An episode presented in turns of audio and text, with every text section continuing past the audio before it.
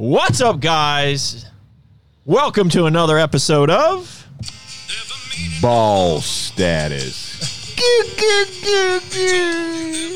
Listen, we have all sorts of buttons here. You just you just wait. That's right, guys. I'm Doug Miller, CEO of something. Um, I'm, I'm here with Patrick Mabe. I'm the sales guy of No, something. no, wait. This is a big deal. This It is an is a big announcement. deal. Tell them who you, what your new title is. This is a big deal. So Doug was so kindly to give me a new title yesterday. I am the vice president of sales for Core Nutritionals and America Labs. Come out. There you go. And then we also have. Logan Bailey. I am the director of distribution for Core Nutritionals, and America Labs, and also America Energy. Right on, right on. And then our special guest today. Ooh, it's a windy one today. I, the America Energy thing gets a little gray, you know. All right, we'll get into On that. the Hold on, let's thing. introduce. Let's let's introduce. Okay, the- sorry, sorry. We, we got a guest here. Let's. All right. Oh, to my right, we have. Justin Weeks, CEO of Europa. Doesn't that have a nice ring to it? The three CEO. digits. yeah, makes you pucker a little bit. All right, guys. So, um, we're back. I don't even know what episode this is, and this is Boss Status. This is where we talk about the business of health and the health of business. Don't you like that slogan? That's a great That's one. like this is like real. company. we're gonna fool the CEO of Europa here and think we're a real company. We got It sounds professional. yeah. And can we just take a moment to uh, just take a look at this new smoking jacket I got? It's like real velvet or silk, or I'm not even sure what this is. This was a birthday gift from uh, some of the employees here, so thank you guys. Uh, before we jump into this, American Energy, thank you. We're gonna get into. Uh, dude, I, I, I know you you I'm, I'm not with it today. right. So the key is cigars and victory. Thank me later. All right. Yeah, I So, mine early too. For those who don't know, Europa is, I would like to describe, they're probably the 800 pound gorilla of sports nutrition distribution, right? Specialty?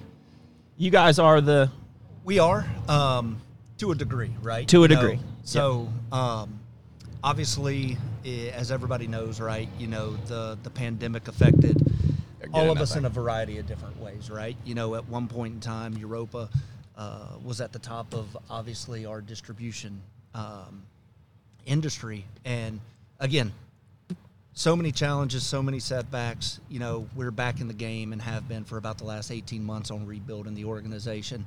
Um, and first and foremost, one, thank you guys for obviously allowing me the opportunity to be here. You guys run a great brand. Um, you got a great following and excited to obviously be a part of it. Uh, and I would also say, obviously, there's a ton of great other distributors out there too. You know, I mean, they run a lot of great professional organizations uh, and friends with most of those guys. Uh, so, it, as much as I would say that they're competitors, it's still a journey, and we're still, uh, you know, in a lot of ways working together to obviously rebuild not only our business but our industry. So, so let's, let's take a step back. So we've had a relation. When did we launch in Europa, the brands? Was it August of last year? Yeah, I think 2020. So it's been a little bit over a year now. So Like we, when we were crunching, we were in this training in room. this building, yeah. Yeah, we were crunching. So we, numbers. we've been with them, and so you guys understand. So Europa distributes to a lot of mom and pop specialty stores, but also some grocery, some uh, a lot of big gym chains, um, a lot of specialty type locations. Um, but before we get kind of go down the distribution route, let's figure out. Uh, let, let's take a step back. Let's get the Justin Week story. and I will say it was really funny before we came on here. Logan uh, mentioned, you know, Justin will be real loud. He'll be like, "Yeehaw!" beforehand, and then he gets on. He's like, "Yes, and uh, thank you, thank you for having me. This is a wonderful time here." that's about accurate. yeah, yeah, yeah, yeah, that's about so we're gonna try to bring out the yeehaw here. All right. Um, let's go back to the beginning. Let's get a quick origin story of like what is your background. So now you are like, I mean, let's be honest, you're the big dog at at Europa, a, a, large uh, sports nutrition distributor. How did you get here? What was your like? What what is your path to get here? Did you start in sales? Were you a gym manager somewhere? Like, what, what's your deal? Yeah. So, um, it- you know, funny enough, when right before I graduated college, um, I had to get an internship, you know, for three weeks to basically get my diploma. Right. Um, I played baseball at Elon University. You know, um, it, two college World Series appearances. Logan can continue to basically play in this church softball league. That'll be Hey. fun for him. Congratulations! Come on.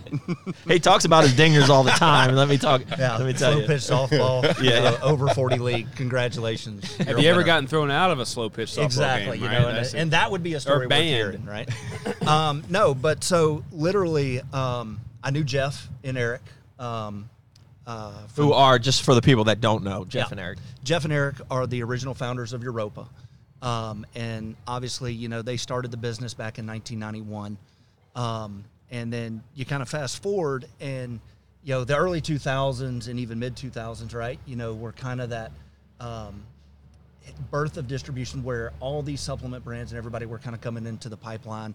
Uh, and they were, you know, really kind of teed up to, to be that dominant player. So, anyway, long story short, I had to graduate. I had to get a diploma.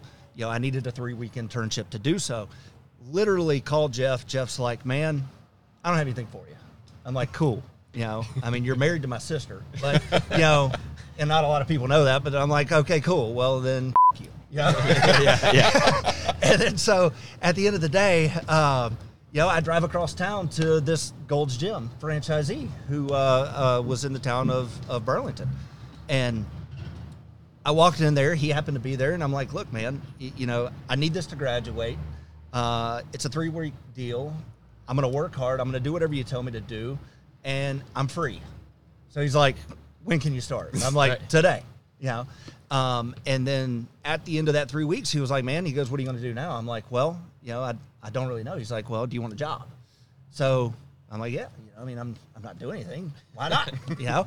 And uh, so that was kind of my first job into the industry uh, when I left college. And um, about three months after that, I wound up running his club. And uh, at the time, there was a guy in the industry uh, who worked for Europa, who, in my opinion, is a legend and probably one of the best human beings you'll ever meet. Unfortunately, he passed away in 2008. Um, but his name was Lynn McAteer. And Lenny Mack, you know, would basically work at Europa Monday, Tuesday, drive home, take care of his mother who lived in Burlington, North Carolina. Uh, and he just happened to train at my gym. And we're sitting there eating breakfast one morning. He's in the booth behind me, and I turn around I'm like, You're Lynn McAteer. And you would never mistake this guy, right? He was like 5'10, 300 pounds, shredded, you know, year round, right? And uh, I'm like, you know, man, I'm I'm Compton's brother-in-law. You know, Lisa's my sister, and he's like, no, you know. So we just built a, a kind of ground-up relationship. I'm like, man, the, the last time I saw you, I was 11 years old at Jeff's wedding, right? You know, and you're standing around all these refrigerators essentially with heads, you know, when you're that little. and uh, you know, kind of bring it full circle. You know, after about you know eight months of of running that gym, he's like, man, why don't I take your resume up to your Europa? I'm like, well, you know, Jeff really wasn't big on the family aspect and dynamic, and he's like, well, man, just give it to me. Let me see what I can do. So I went on three interviews for Europa. And uh, the first day I started at Europa was the first day Jeff knew I was working at Europa. you know, which was awesome. And and honestly, frankly, I wouldn't have wanted it any Right, other right. way, right? Um, and started working with uh, uh, Rick Hurd, uh, my partner at Europa, and a guy named Todd Barber at the time who was over inventory, and the three of us reported to Robbie Duncan. And so I've I've kind of worked with those guys and for Robbie for 17 years now. So what was what was that starting position? Was that like a sales I was position? no, or- I was I was actually in business analysis. Um, what the heck does that mean? that means basically running a bunch of reports, um, analyzing basically sales trends, things of that nature, and then really kind of from there, uh, Robbie gave Rick and I an opportunity. We didn't have a sales manager at the time, so he kind of made us both, you know, co-sales managers of Europa. And How many people are at Europa at this point? so at this point, we've got right at about 135 people. all right, so you're Yep. that's you're a good size. I mean, this is We're a good size, scaled back a lot. Yeah. Um, just obviously over the years and through. COVID. Um, and then really from there, um, Rick and I stayed partners and, and still are to this day to a lot of degrees, um, you know, managing sales. Uh, and then, uh, you know, you kind of come through COVID, you kind of come through basically all the, the challenges that we wound up having. So did you Um, go from sales manager to CEO, or were there other steps? No, like, uh, did it- you climb this ladder, it- the corporate Europa ladder? well, it's uh, it, a little shorter than that, right? So, um, Rick and I basically ran sales for uh, I'm gonna I'm gonna say 14, 15 years, whatever it was, right? So you by running sales, so just to, Yep. so you have a you have like a pit of salespeople, right? That Mm-hmm. you manage, right? Yeah. So at, at one point in time, we had uh, almost 70 salespeople versus inside, outside, um, customer service, etc. Right? You know, anybody who kind of outwardly facing touched a customer relationship. Um, and then, you know, really from there, when we came through COVID and Jeff and Eric had to do the the decision that they had to make, Yeah. or, or make the decision. They Well, had we'll to get to that. Don't don't jump Well, ahead no, no, no, I'm not jumping ahead. Okay. I'm not jumping ahead, but it is it is kind of teeing up to where we are today. So at that point, the equity guys came in and they offered me a position of VP of sales, right?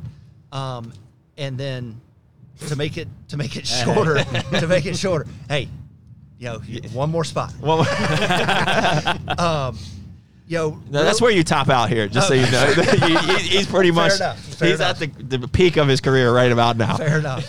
Not to pigeonhole you, but you know. Yeah. So, um, really, at that point in time, um, you know, Robbie, who I'd worked for forever, who'd been with the company 31 years, really basically started to have kind of that reflection moment, right? He's been doing it 13, 14 hours every day for 13, you know, for 31 years.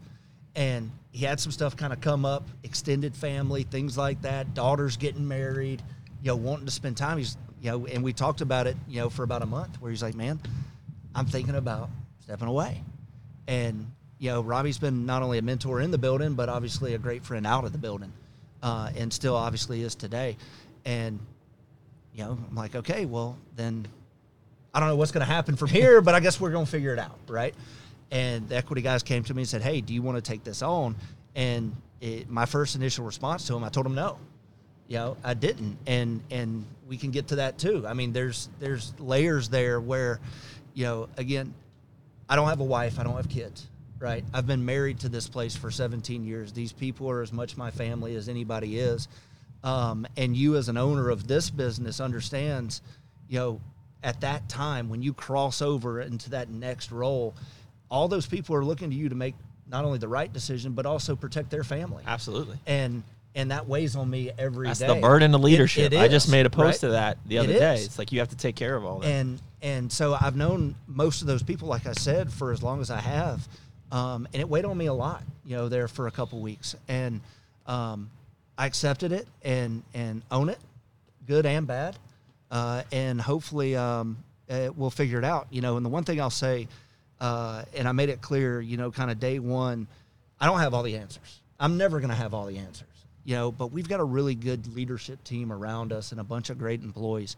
Uh, and I think that collectively, at the end of the day, we'll come up with the right solution. Uh, and that's really kind of first and foremost what our path forward will be. Uh, will be that collective body looking toward that future direction of how we get to where we need to be and try to avoid all the landmines in between. so so let let's jump back five. Let's say go back five years. Pre, I, pre, I, I gave you as much as I could in 10 minutes. There you go. great. No, that was good. That was good. That was Yeah. good. But now let's get down into the because there were some fundamental changes in distribution and Europa specifically within the last handful of years, right? You might need to you might Mm-hmm. We need gotta to relight. relight. When, you, get talk a lot, and you Yeah. get winded, yeah. yeah, Yeah, exactly. yeah. Can we edit this part? No, this is this is real, this, this is real time. So, you know, let's ju- if we jump back five years or so, um, distribution looked differently. Uh, let's go back eight years, right? Distribution looked differently. Well, It looked 2015, when I joined the industry, like we were buying a lot of powders a and pills. Yeah. everything was coming from yeah. Europa. Europa. Yeah, 2015, my paycheck was coming from Europa. Yeah, yeah. What a world. What a world! It all comes full circle. So, um, what what have you seen happen over the last you know ha- half a dozen years or so uh, for distribution? Because you know from the outside it looks like it's. I mean, I know because we have twelve stores, right? And we, we do buy from Europa, Right. but we used to go from getting just about everything from Europa to now literally getting drinks and snacks from Europa. Yep. I know you hate that too. Absolutely. You hate ev- you hate that. But like, um, so what what do you think has happened besides obviously the energy drink space becoming so big in the you know the sports nutrition world? But um, like, what percentage of your sales changed? I mean, you were probably more pills and powders than you were drinks and snacks, right? Absolutely. So, it if you go, it really the change probably started to happen in around 2019. Yeah. Right.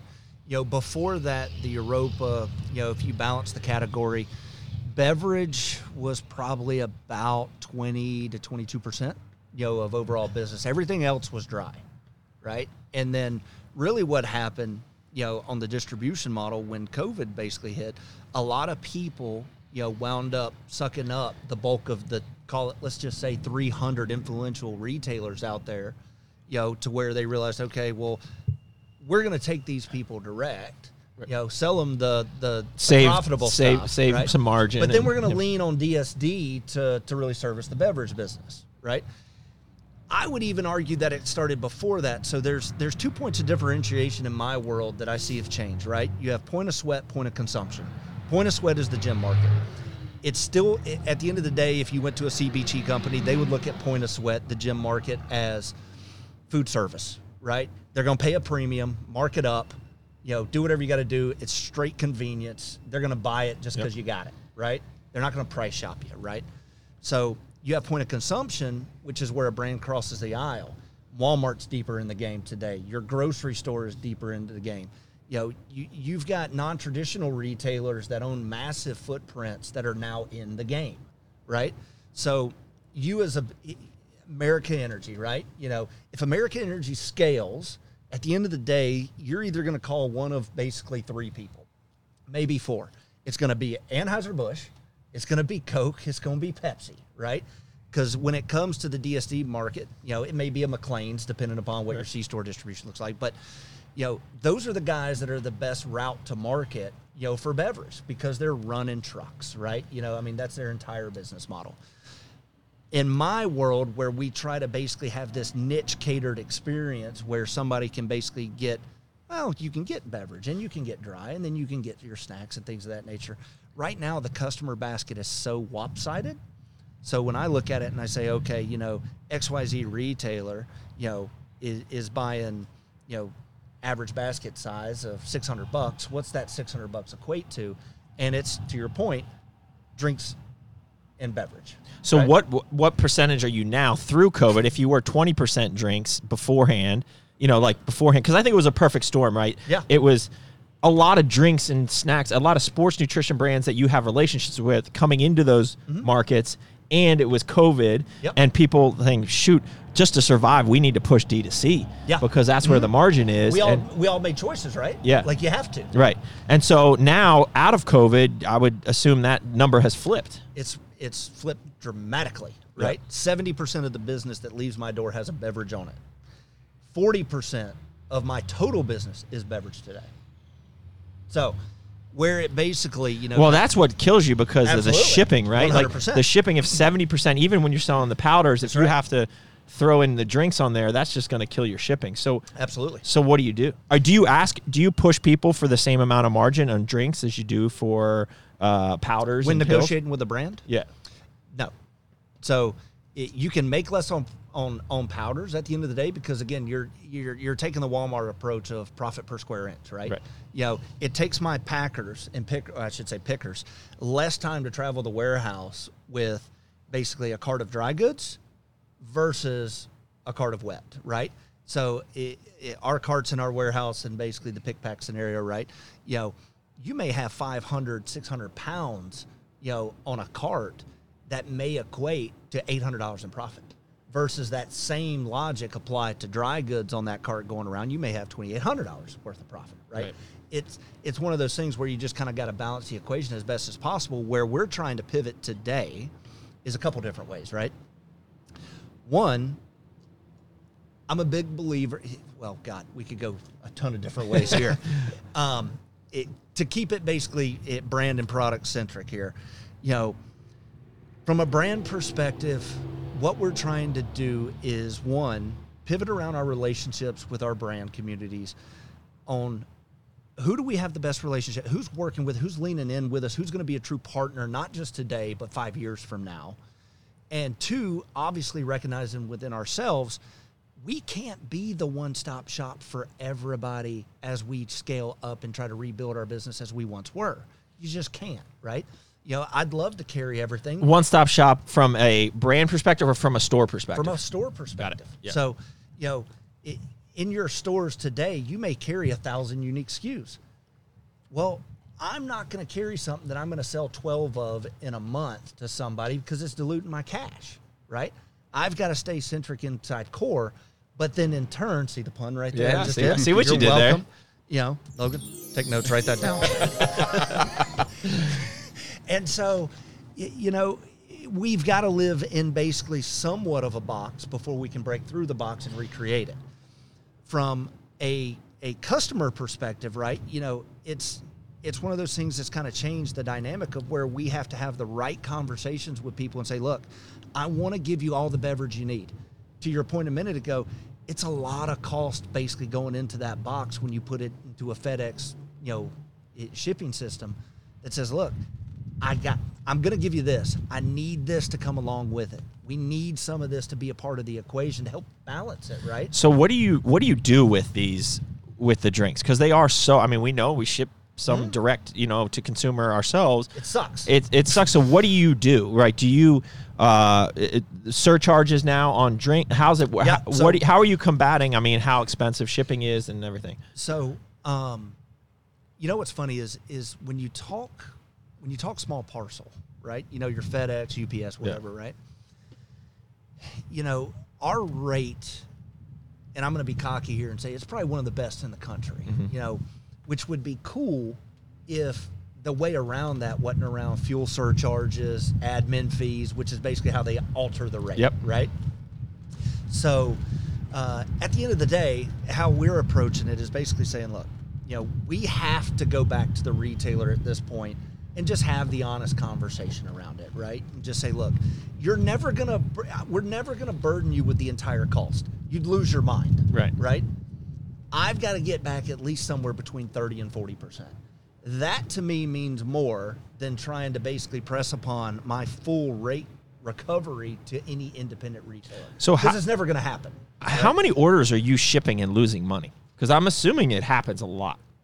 I mean, it like, happens more than it should. yeah. Yeah.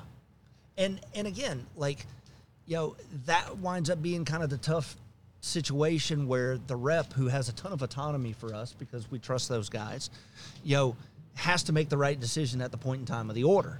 So, let's let's talk about the sales reps for a second. So they Yeah. do they see everything when they're when they're keying in an order? Do they see shipping rates, uh, cost of goods? Nope. Do they see? They don't see any of that. So they don't even No. really know. They have to. They have to know. So we, we have a fairly robust reporting system Yeah. That they'll see it, you know, kind of the day after and then we shift. Yeah. Because everything we do is transactional, right? Right. So, um, a good example would be, you know, if I had to ship something to Hawaii, right? You know, and I'm charging somebody three dollars a case for drinks. The same three dollars going to Hawaii is not the same three dollars going to, you know, Houston, Texas, out of my Dallas Fort Worth Right. facility, right? Right. You know, call it tenfold, right? So that becomes more of a negotiation. Anything LTL freight related, we use a company called Transportation Insight. Um, if anybody's familiar with that, basically what Transportation Insight does is basically they run it through a pro ship method of saying, look, here's five carriers. These are the rates of these five Yeah. carriers for these specific lanes. And then you just basically make the, the best call that you possibly can there. And sometimes it's not the cheapest call because certain lanes basically have better drivers, they have better experience. So you may go with a more expensive option just depending upon what level of service you're trying to provide. So I, I want to talk a little bit more about uh, sales reps, but I'll get I'll get back to that in a second. I want to talk about uh, the actual transition. So, so Eric and Jeff, they were literally the owners of Europa. Like that was their business, their baby. That Owners they, and founders. Yeah. that they started. So, um, when COVID came, and I mean it, it hurt everybody.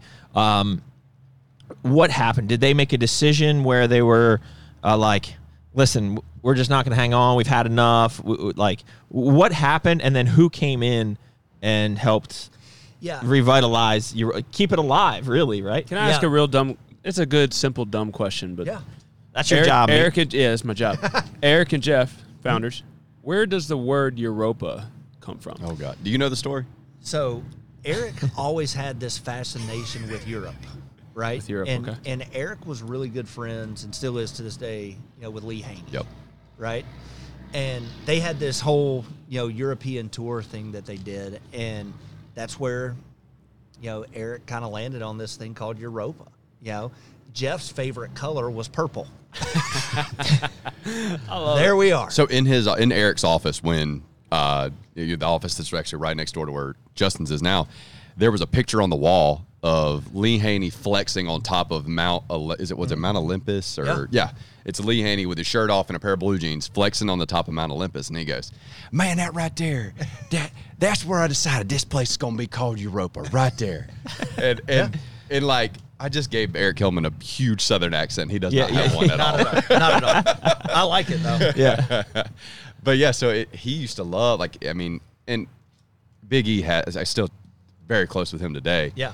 He still has just stuff. Like if Yeah. everybody that knows, Oh, I him, remember his office. he just has All the- stuff. Well, so now he now he started this basically gym, right? And it's Lenny Mac, the guy I was referring to. He named it after him, Lenny Mac's Powerhouse Gym.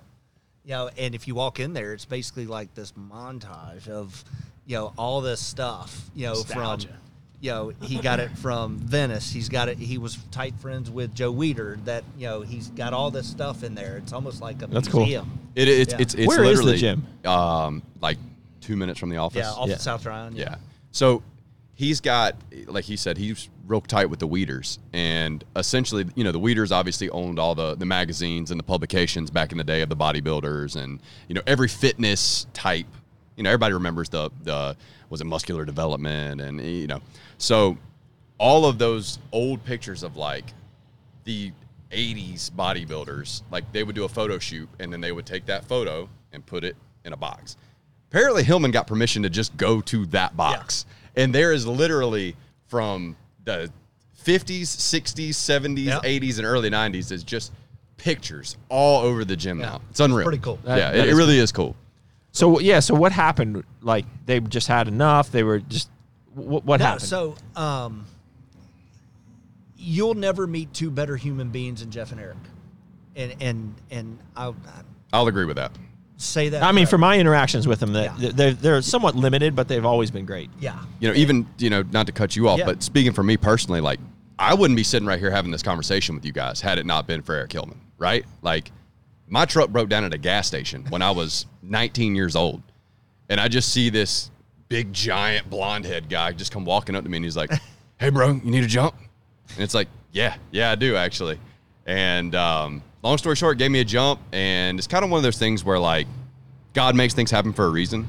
Like I talked to him years later about that incident. He's like, "Oh, bro, I wasn't even supposed to be out that night. Like, I that's the only vehicle, vehicle I have jumper cables in. Like, I don't keep jumper cables on me." He's like, "So," and then fast forward, you know, here I am. You know, Yeah. what is this? Ten years later, talking to you guys. Yeah. right. That's so awesome. It's, it's cool. yeah. So it basically what happened, you know, COVID hits. Nobody knows how long it's going to last, right? And those guys just basically committed. Look, we're going to weather the storm here, you know, and um, you know, at the time around May, June, April, tw- or, you know, somewhere in there of 2020, right? You know, you have some of the biggest corporations out there that we all chase and sell to start filing, right? You know, 24 hour files, Gold's files, XSport, you know, goes through their hardship, Youfit files, like, you know, GNC files, like, it's hmm. one after the other. you had to go right? there. You know, I did. Sorry. Sore subject, but it happens, right? Yeah. You know, and and my time frame may be off there some, but Yeah. you know, really at the end of the day, those guys just kind of kept person, you know, pumping personal money into it. Yeah. Now, hindsight 2020, what we did was we rallied behind all the the big box business that we had. So your HEBs, Te- uh, Harris Teeters, uh, Academy, Dick Sporting Goods, like all those people, right? Because from a sales perspective, if you lose those people, it's really hard to go get them back. Yeah. Right? It just is. But in the same breath, all those guys changed their terms policies. So now you're basically extending cash 45 to 90 days. Hurts. Yeah. Right? And so you basically kind of, you know, you, you make decisions, you live by them, etc. And then, you know, Jeff and Eric just kind of kept pumping personal money into this thing. And then finally got to the point where they're like, guys, we can't do this anymore. Like, just can't. You know, so uh, we had a meeting, and it was uh, in April of 2021. Now, hindsight 2020, Had those guys possibly filed at the same time everybody else was, does it change the outlook that that now creates a better path for us today with brands? Possibly. Don't know.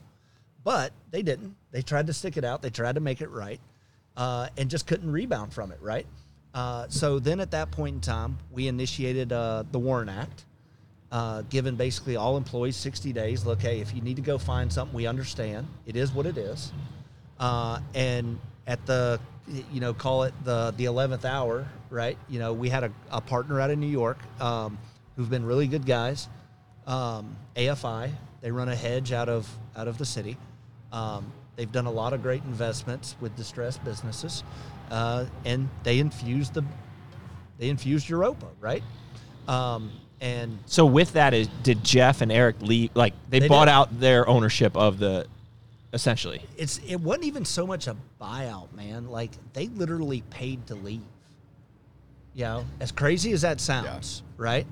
Now, Well, I guess yeah. I mean, it's a huge burden, right? yeah, like it's- So they still believed enough in Europa that they put money into the AFI partnership, hmm. right? You know, because they this is their legacy. This is this is their baby, right? They didn't want to see it go away, and the last thing they wanted to do was burn anybody on the way out. But a lot of people did, not hiding Yeah. from that fact either, right? Like, Yeah. you know, a lot of people, you know, on the vendor side got took a haircut, and um, Robbie spent a long time basically trying to remend fences and, and build relationships back. Uh, and at the I end of the remember. day, that's I remember. I remember that very awkward call from David Yeah. Hayes. Yeah. So I have some bad news and some good news for you. yeah. yeah. Um, Which so- is which is weird. I mean, like because it wasn't a bankruptcy. no. Which, which made it like, and we, we were peanuts, right? We were just doing selling beef sticks to you Yeah. guys, so we were peanut. Like, Well, we had American Energy. well, we did. Ha- we just Yeah. got the Yeah. American Energy, Right. and so it was just. But like uh, in the grand scheme of things, peanuts to a, a monster brand that's doing five hundred million a year or something, Sure. right? So like, how did you even? How did those conversations even go when you're like, we're not filing for bankruptcy, but here's what's going to have to happen. Yeah, so AFI came in and did an asset purchase, right?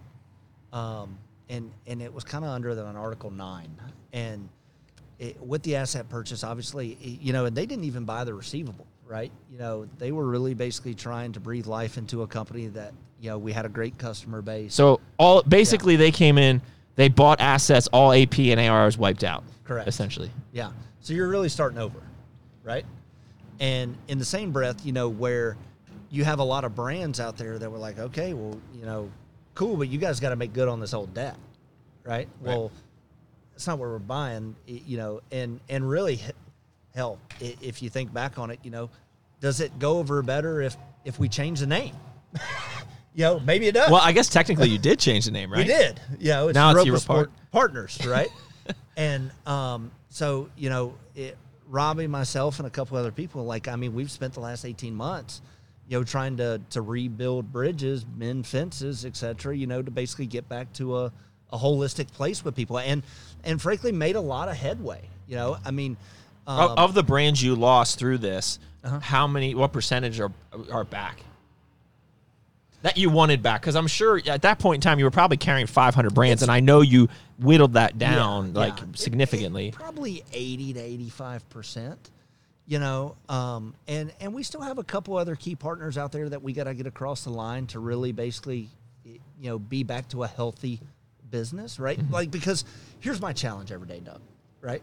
You know, it's like you've got you got to balance a system, right? That's that can support up to eh, you know half a billion dollars, right? You know, but as you go to rebuild the business, you're not there. right. So you have all these systems, people, and things in place, you know, that you got to get revenue in the building to help drive up everything, right? You know, revenue fixes anything and everything in everybody's world, in every- everybody's world, right? So that's where we're at today. Like we we've got to get a couple other big brands, you know, to to kind of cross the line or the aisle, so to speak, and get back to a commercial relationship. Because like if I have to go prepay somebody and that brand happens to be somebody that I need half a million dollars worth on a given month, that's a lot of jack, right? To just kick out, knowing what the receivable is coming in, what inventory is good on the floor, what your borrowing base looks like coming through the door. You know, I mean, you're juggling kind of all these things. And, you know, if inventory falls below X, right? Well, then you're trying to basically figure out, okay, well, what are sales going to look like less the inventory? You know, what's going to come in that week? How are we going to manage the relationships with brands? Because at the end of the day, I refuse to burn a single person because now it's my name, right? You know, so how are, how are we going to balance this equation? And it's an everyday juggling it. So what what does your day consist of? People ask me that, and I said I have no idea. So like, do you even have like? I mean, I'm sure there's set things you need to do, but is it just like you're uh, as we say, uh, swat and flies, Flot and swaz. flot and swize is what we say. man you know i i love the people there so you know after you know you know and i've been working out with logan you know in the morning um You're Yeah. gonna need, you're gonna need bigger arm sleeves there. Oh, we gonna But- get him juice, baby. So um you know after that you know it, walking first thing you know catch up on emails catch up, catch up on reporting um, but the first hour of my day man i you know i spend walking around the building talking to everybody that i possibly can especially in the warehouse right you know i, I mean i think a lot of people um, under underestimate and undervalue their warehouse staff you know um, i mean but at the end of the day they're the lifeline to the Well, that's what you guys business. do. You're a warehouse, Yeah, right? Yeah, you know, but whereas you know people would say, "Oh, well, you know, sales, you know, sales, sales, you know," and and and they're on this pedestal. Well, at the end of the day, you know, sales may be the engine, but the warehouse are the tires on the road that make basically the, the car go down the road, right? Right. Like if they don't get it out the door, it doesn't matter how good your sales department is, you fail. Um, so it, that's kind of how I start my day, and then from there, um, it, I would say the bulk of what's changed is where I would be on the phone with customers um, and making sure that those relationships are tight, and obviously brands as well. Now it's probably more brand centric um, and and efficiency centric for what basically the day holds in front of me. Because again, um, I, I'm a much bigger fan on delivering on service than I am on anything else, right? Like, you know, the unicorn doesn't exist where, you know, and, and I kind of look at it as like a triangle where, you know, you can't have it fast, cheap, and good, right? You and we've only all have heard two. that. We, we- we just said this which the other two, day. Yep. Which two you want, right? Right. And you know, as is it is with a lot of people, we're running a ton of temps through the building right now and things like that because it's hard to find good workers. And I'd rather be, you know, smooth and fast versus fast and reckless. Right. And and we've been running too fast and reckless for for too long, just trying to get basically through. You know, and and I tell people, you know, fixing a mistake is three times the cost. Yeah. It just is. Um, so it we're funny enough. I told the sales staff, I'm like, look, I, I'd rather, you know, and we can talk about it, but I'd rather basically narrow the scope of what we're trying to do and say, look, I'd rather go back to you as a customer and say, listen, I'm going to add a day of transit time to your order. But in doing so, what I'm doing is making sure that our pickers and packers are taking the time that's necessary to walk through the order, look at the order, to where we're putting as much care as we possibly can into that box when it leaves. It still may be get it still may get damaged, but did it have enough dunnage in the box? You know, was it packed the right way? You know, did we have bars on top of drinks or whatever the case is versus the opposite way, right? you know, those are the things that we've got to get better at that you know it takes a little time to get people understanding okay you got to take just a hair longer to basically make sure that this box goes out the right way because really at the end of the day the box is what means everything to us how it gets delivered how it gets perceived you know when it gets i should say received and then perceived you know is Right. basically kind of our our message back to the customer base So the sale, the sales team here. So you know, at one point in time, you guys had 80, 100, I don't know, sales people Yeah. inside and outside reps. So how has that changed? Like, if so, you at one point in time, I think you had eight, eight different distribution centers, right? Was does that sound about right? And now you have, I feel like you just closed one. Where, so you have a three. So, Florida is a unique situation, right? Um, one of the things that that it slightly pre-COVID, but during COVID, you know, you had a lot of of regional distributors kind of pop up and start gaining some success in local market. Um, I believe that we can still win in Florida. we had way too many challenges in Florida. Um, again, I spoke to labor a second ago. You know, we were running, you know, way too many temps through the building. Um, we were diluting our inventory base way too much, and the cost of the building um, just from an errors and all these different things, right, that go into running a facility. Good lord, that's on a, through, that's, a son. big, that's a big truck. Sunset we are live on the We, set. we just put a truckload on that truck. I tell you, is, is that going out to? it might be going down under. Let's go. Let's go on Europa. Send that straight there. Yeah. Larry, take a right. so, um, you know, it, it basically had a brand call. Logan was a part of it. He was drinking high noons and white claws. Well, he calls this call on. I'm on vacation. How, how was that? It was a Wildberry Friday. White I- Claw? I did- I how, did. How So was that you sent- Wildberry White It wasn't Wildberry. It was a Topo Chico. So you come correct first and foremost. Uh, I get an email at 11 o'clock on a Friday. I'm on vacation, and it says, "Hey guys, want to kind of have a, a vendor call at at two. And I'm looking, and I'm like, so I called him, and I said. I just want to let you know, like by two o'clock, I'm gonna be three sheets to the wind, son. I said, now get on that call, but and then of course I get on the call. I got like a Dale Jr. shirt on, like I just been drinking, you know. But the best part was, I was on vacation and drinking. There was about four other people that were not on vacation and drinking. I was one of them. No. Um, so I have every intention. And that call was to say we are shutting down Florida. Florida. So basically, what I did was I consolidated the inventory that was down in Florida back into North Carolina. They're like this fucking new guy's shutting Yeah. all this. shit So, um, I have every intention of going back to Florida, probably end of first quarter, if not second quarter. Um, I'm keeping the building. I'm keeping the racking up. I'm keeping the sky lifts. I'm keeping the jacks. Everything down there. And hell, I'm even keeping the telco lines running into the building. Right.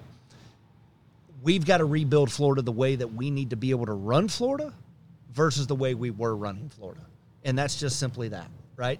Um, when when your market labor force basically to drive a truck right now starts at sixty-two thousand dollars to make ten stops a day, and I got five trucks sitting in Florida that leases expire October first on, that makes no sense to me. That's an expense that I don't need that I could put back into good inventory. Yeah.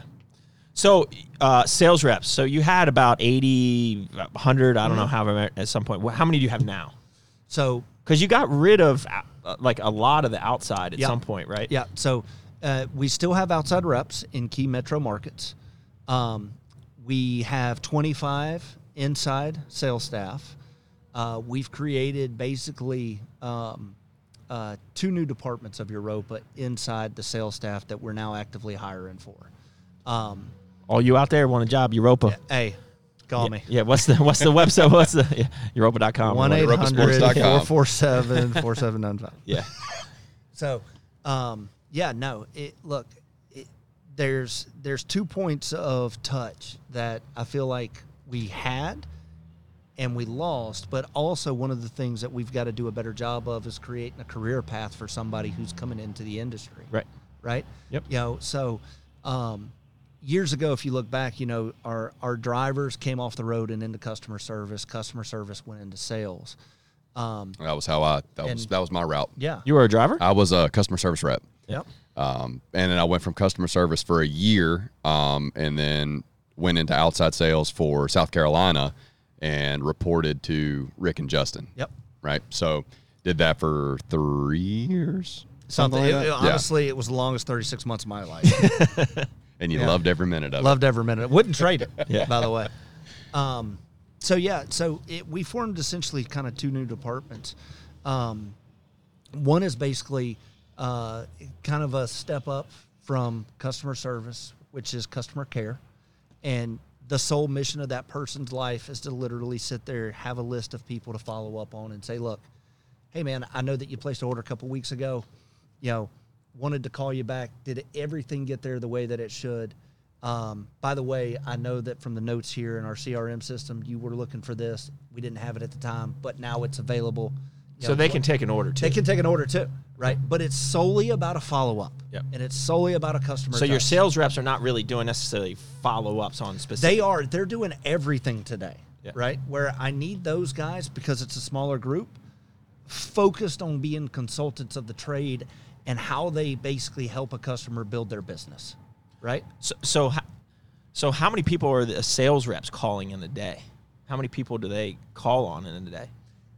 It depends. You know, um, it we love to see a number between 35 and 45 outbound activities.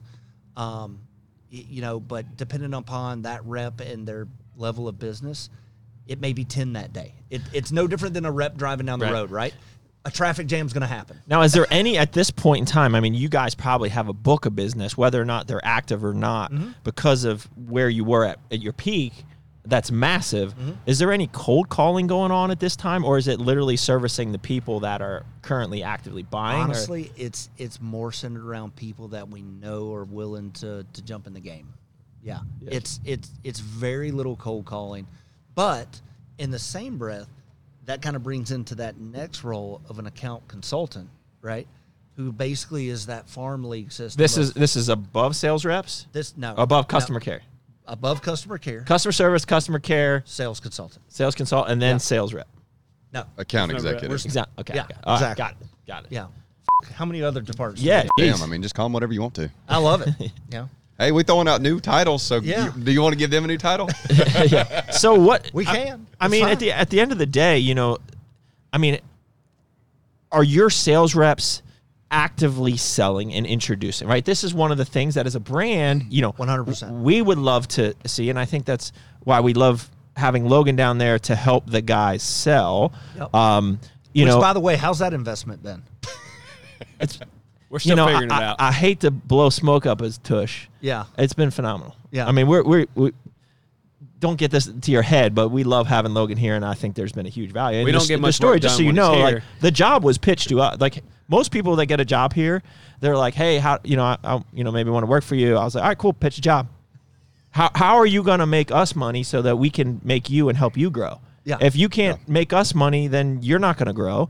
So literally, that was the conversation we had. And he's like, "Well, I think this is where you're leaving money on the table. This is where I can help you." And I mean, we're just getting started, Oh, and I sure. think it's been Yeah. phenomenal. So we can talk about how brands are successful with you guys. Yeah. That's another thing. But I'm just curious about these these sales reps. Yeah, get let's get off Logan's They're job for a second. consultants, No, well, no, the the sales sales consultants. So like they are actively, and this is what I've learned that they they are truly introducing.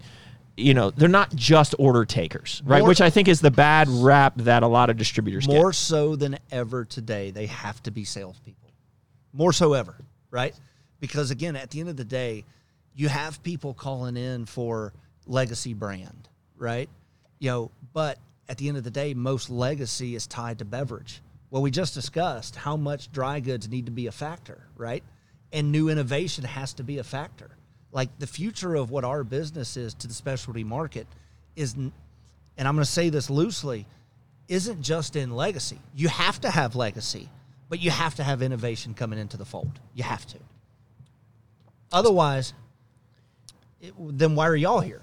Right, right. Insert core nutrition. yeah, and, and Yeah. you know from Yeah, right. and and this kind of ties into you know my day to day is when I'm not here in this building, I'm in that building, right? So I'm down there actively sitting in the sales pit with their team and introducing new products, and and and that's the thing is like as much as And all it's costing you is nineteen hundred dollars a month. a month. Then why am Yeah, I paying do- five grand a month for that? What are you talking about? Well, that's a Fi- deduction. Okay, yeah, yeah. That's all right. different. Just Yeah. wondered. I was like, I thought it was a lot more Anybody interested? Call me. Yeah. So So did you develop that new?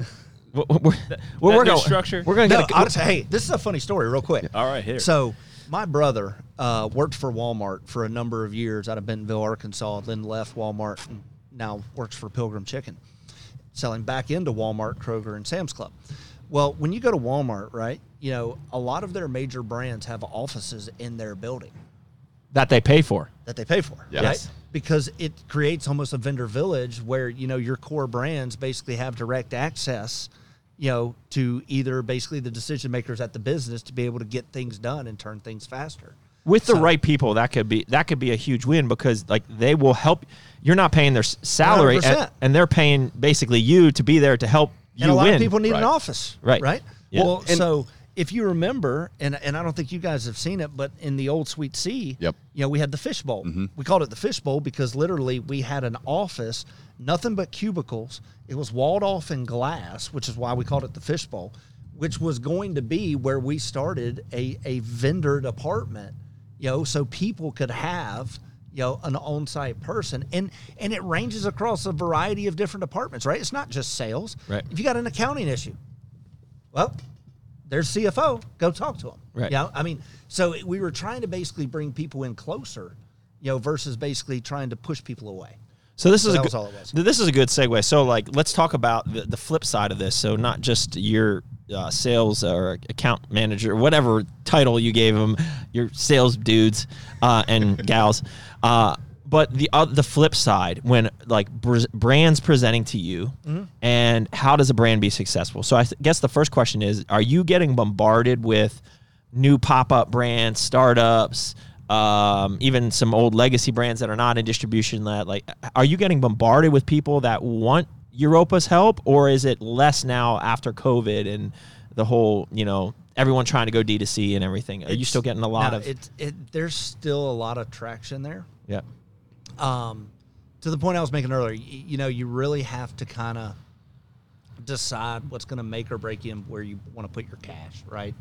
Um, so if if there's a brand that comes to the fold that has a great, you know, marketing presence, social following, ambassador, things of that nature, and they're scaling, then that's a much easier decision than you know, it, you know, your boy doing a startup, you know, with limited. you every know, bro that yeah. 500 run a pre-workout I got this sick Yeah. pre- the sickest No pre-workout ever Yeah, exactly. So like that that happens quite a bit. So what Yeah. what are you seeing? Um, what works best for somebody who is new into the distribution game? I know the conversation for us. We, we did have a relationship with Muscle Foods at one point, mm-hmm. and we strategically pulled Core because one of the difficulties we were is one is our pricing we didn't structure we didn't set it up exactly how we have it set up now with Europa to be fully successful. Right. And and what that is is we want to make sure that the customer can get it from you as the same price that they could get it from us, right? Otherwise, the, everyone's going to want to come to us directly, right? So like that's a big thing that a brand needs to have the right pricing there. Or everyone's just going to want to go direct. Absolutely.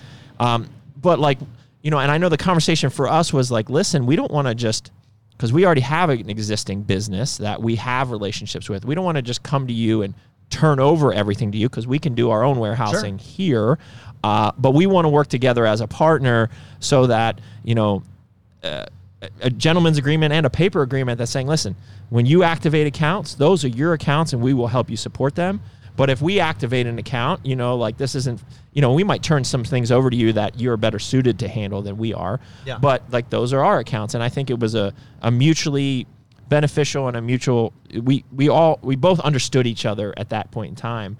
Um, do you have a lot of those conversations with new brands coming in or how does that work? Yeah, you know, I mean, I, I think to a certain degree, everybody cherry picks, right? You know, to your point, you have customers today that are profitable for you, that are legacy customers. You're always going to support those people, et cetera, right? There may be a time where you guys scale to a certain size where it's like, look, I just can't do this anymore, and it makes more sense for it to flow this way. Yeah. And then, of course, us or anybody, you know, we pick it up, right? Well, like the, a big one is we have a pretty decent uh, California account that we just turned over, where like they were a great account for us direct, but like it was taking forever to get the product there, and there was we were getting Exactly. issues, and so it makes more sense when you're out in Vegas to Well, and and and that's what to roll back. That's why we're going to support guys like you, right? You know, where you're making a good decision for yourself, but it aligns with what our values are on being able to support you. So that's where we want to make sure that we're being good stewards of your brand. And look, you know, we may not get all your direct business. I don't need it all, you know, but where it makes sense for you and where you're going to protect me is all the other ancillary business that we're able to pick up, right? You know, it's got to be a two-way street. And and it can't just be good for me. It can't just be good for you. We've got to figure out basically the best way we travel down the road together. That's it. So what else? What else does a brand need to do to be successful? Is it really? Do you really want to see traffic driven to Europa. I- Is that what it is? I mean, like that's what that's what Vitamin Shoppe wants. That's what GNC wants. Everyone wants Sure. the traffic driven there. That's the big thing. It's like how are you going? Like when a brand's pitching to you, is that like the number one thing that you're You you're know, really talking I- looking for? I, I think Vitamin Shoppe does a pretty good job, right? You know, depending upon how far your brand goes, you know, I, and I call it a brand crossing the aisle. You know, Tommy Lanyard's not going to sell your brand, right? The guy that's sitting there, you know, with his, his his tag on, right? Like he's not selling your brand. Your brand has to pull from the shelf at that point, right? Which in then itself is basically a whole different slew of, Yep. of conversations. That's your but- marketing department. Exactly. You know, um, But I, would say one thing there though that that is where I think a lot has changed that I've seen over the the years, and it's the same as in Vitamin Shoppe as Mom and Pops. Is like when we first opened Arlington Nutrition Corner twelve years ago or whatever, we had sales reps in our door, Yeah. All the time, like Right. all the. Uh, Glanbia, Quest, I mean, even the smaller brands, right, would come to VPX, like they Mm-hmm. would come through our doors, and we moved product for them because they had A the re- relationship. the Well, relationship. And Yeah, U- USP sure. Labs is great at it because they had a, a program they rolled out with their reps. Is like you hang out in that store and you sell for that store at that time. Yeah. Right. So I remember the USP Labs rep just he would hang out for three to four hours, and he wouldn't. He would act as a sales guy within the store for that store, not just USP Labs. Absolutely. Yeah, he's selling some USP Labs, but if that product was better for a Core Fury, he's going to pitch. the and you Core wanted Fury. that guy in there all the time. Yes. Absolutely. and that, and that's where we are. So I, I think you need at least one or the other. You need that strong pull because you have CBum, right? The hottest thing in bodybuilding these Right. days. They're, he's going to pull because of like they're going to go in there looking for Thavage or whatever the product is, or you have to really have a ground game to build the relationships, Yeah. and that's where you know for us we don't. We don't have a CBum. I mean, Yeah. I got sixty thousand followers, so- and I'm, I'm our CBum, right? but you know, like, but it's our relationships, and that's that's where these guys come in, and the other guys on the team. So eh, when I'm talking to a new brand, you know, there's a couple questions I ask, right? Like, one is the brand cool? You know, cool's always going to be cool, Yeah. right? How's it priced, right? You know, and does it taste good? Again, going back to that triangle of Right. uh, uh, of good, fast, or cheap, right? Right. You know, so on.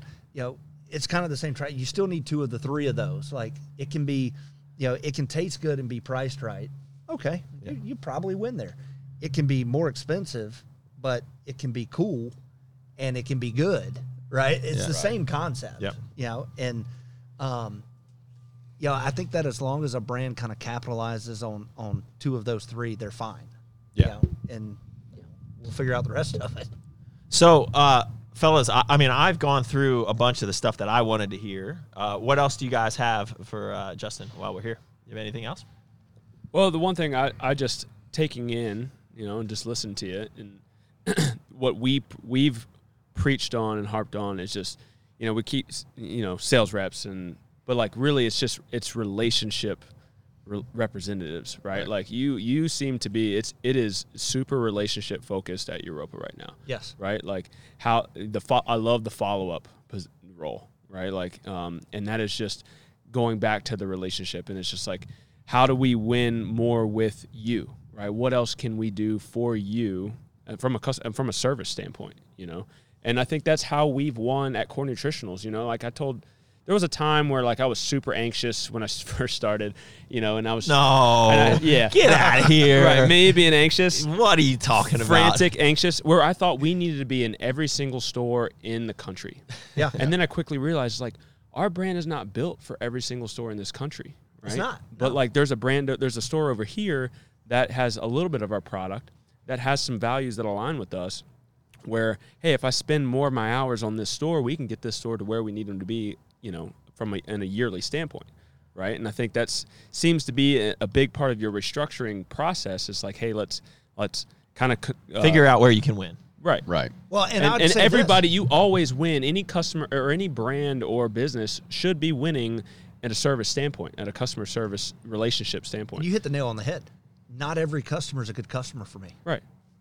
It's just not, and I'm okay accepting. Some that. don't pay their bills. Hey. you know, hey, you know, and, and and some want it for free. Right. Right. You know, we all have to have we all have to make money to be here. right. No, it's good. you know, for for me, And Man, can I just say your radio voice is just on point.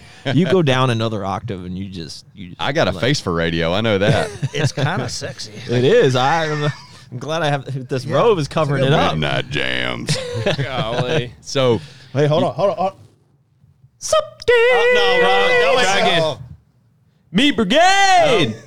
Oh yeah. There we go. Nailed it. so you know the one thing that drew me to core right more so than anything after i sat down and, and pitched my job to doug and patrick and james and dave and all these guys was that you know the the the culture here is something that i haven't had since 2014 2015 europa right so when i you know when i come here it's just yeah, Doug's my boss. Yeah, I report to Patrick, right? I look at those guys as my friends as well. Like I, the same way that I did with you back in the day, right? Sure. And uh, friend is loose these days, right? Like it's a business relationship. Exactly. no. But, you know, no, Justin and I still, we, we, we like to kill an animal together. So we're, Hey, we still do that. It just got canceled. So, but you know, what I remember was, you know, you rewind the clock. Like I remember there being dudes that were willing to go take a bullet for Jeff and Eric, and Sure. and the Europa business and the, the culture there was you just felt it right when you went down those hallways like those guys were all on the same page they were buddies they were you know all had the same mission all had the same goal. You know have you with you coming in as the new head and you're this is your you know regime now right? Are, are you putting a, an emphasis on getting that back? Like and how are like what is your you know what do you see that looking like in the in the next you know 18 months of, of you running this thing? It, you know, one of the things that, first and foremost, it's about transparency. right You know, it, we, all of us went through a tough time. We, you know, and and guys, I, I'm not going to sugarcoat. We're still going through a hard time. It just is, right? Uh, as we try to basically rebuild and, and recapture. Um, it- you know, transparency with people uh, is a finicky mistress right you know it, it is right like everybody wants it but at the end of the day it's like a I I gave you this analogy it's like a dog chasing a car it wants to catch the car but when it grabs it what's it gonna do what are you going to do with it right and um, Is that the CEO title? Everyone wants the CEO title, and then Yeah. once you get there, Yeah. you- Yeah. what are you gonna do with it? absolutely This bumper's Um, kind of hard. Yeah, exactly. Right. You know, um, but no, it, you know, so it, I made a point to make sure that that I was going to be as transparent as I could uh, along the journey. Right. Right. Good, bad, or indifferent. You know, it, look if if we're going to be in this to win it, you know, well then everybody needs to understand the hardship too right you know and it's not just about you know rainbows and unicorns right like it's it's got to be the real conversation of look sales team i need you guys to recover x amount of people not paying freight and get Right. them on board with understanding why that freight's important not because i'm trying to recover x amount of dollars from them but because if i don't right and you continue to get a pass look it, it's creating an unhealthy dynamic for us across the landscape of doing business. Right. You know and, and it's just a real conversation. I've tried to basically convey every brand win with people right um, how we're basically negotiating our terms positions how we're renegotiating our freight rate positions how we're going to basically try to drive this thing out over the next two and three years Right. you know more importantly how do we make sure that we win in fourth quarter which is traditionally slower for everybody Yep. right you know i mean so um, it, it's it's really based around transparency it's based around frankly talking to people i, I told people look for the last 18 months you know if if you walked into europa everybody had their head down doing their job and that was it right just head down look you know go right and there is a bright world out there. Pick your head up. Look at what's going on around you. Make better decisions based upon what your role is and how it affects the person next to you. You know, and those are the you know those small little changes, you know, that can really affect the culture of of the direction of which we're trying to head. You know, and I think that you know the more we basically have you know these and, and not just calling it interdepartmental meetings right? But having these big large group meetings so everybody you know the warehouse understands the appreciation level that we have for them for what they need to do every day because they make or break your number you know? It every you know everything that that the sales team basically contributes i, I told people like look day one if we're not buying it selling it processing it shipping it and collecting on it then we got to change it. Because that's who we are Right. right, you know now there's a lot of things that go into that you know but what's the most important? Well it's how that package arrives to that customer. That's that's what's most important right?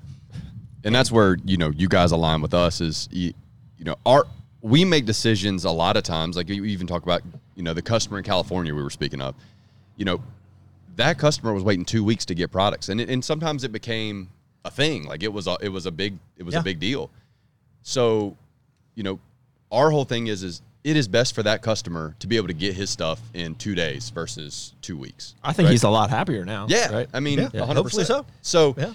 You know, and, and I'm gonna I'm gonna pump your tires for a minute. you oh. know, I, Bring it. They already Bring got it, mine baby. pumped. Come so- on. Come on. But We need you know, that PO. Come on.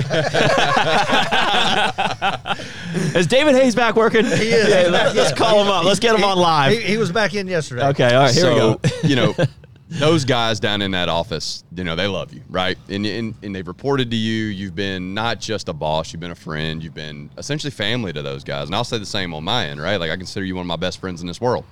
And You don't get to choose your family. yeah, unfortunately. Um, but no, I, it, every time I'm in there and talking to the guys, and, and, and because I have had that relationship with the boys in the in the in sales down there for ten years, Yeah. you know, I get to hear the stuff that nobody else normally gets to hear. Like they're not going to tell every vendor, "Hey, well, this guy's dick," you know what I'm saying? Like everybody says the same thing. It's like.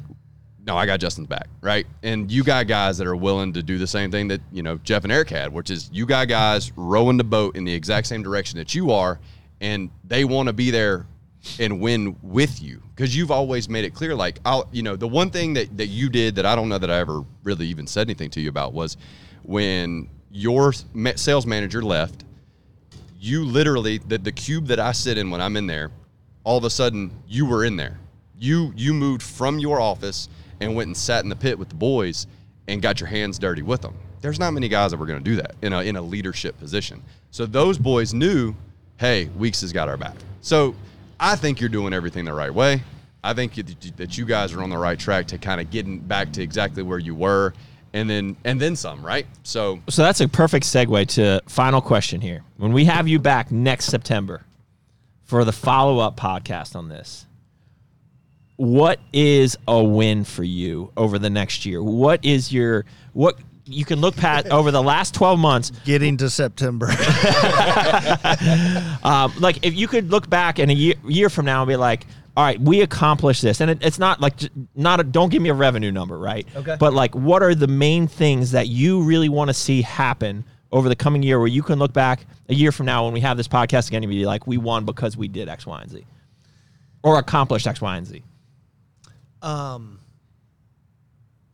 you know, to in this, it's probably going to be, you know, the big circle that I was talking about earlier. the circle jerk Yeah, no, not that one. No, no. what are we talking about I thought we were talking about triangles. yeah, yeah. We've moved from triangles to circles and, and talking in a big enough circle Yeah, to where yeah, you know, okay. everybody goes around Yeah. it. Um, yeah, you know what would be a win? Um, honestly, would it's not a revenue number. It it really isn't, right? You know, I mean, if if it was tied to a revenue number and you sat there and said, you know, okay, well, Europa bounced back and we're now a four hundred million dollar partner again. Well, at the end of the day, a four hundred million dollar partner making nothing sucks. right You know, I'd rather be a hundred million right making money. Right. You know, and um, those people basically who who rally around us, you know, not just you know outside the building but inside the building, are being able to to lead the lives that they want to lead. Right. Um, so I- I would think a win first and foremost is one, and I you know, and this is no bullshit, right? it's making it to September. We've we've had a ton of challenges. I've got to continue to basically work with the groups in Europa to make sure that we're one being good stewards of our brands. But that outward facing perception from our brand communities and our customer communities, knowing that we're their partner is a win, right? Knowing that those relationships, because look, man, I've got relationships out there with people, you know, with Gold's Gym, for example, right?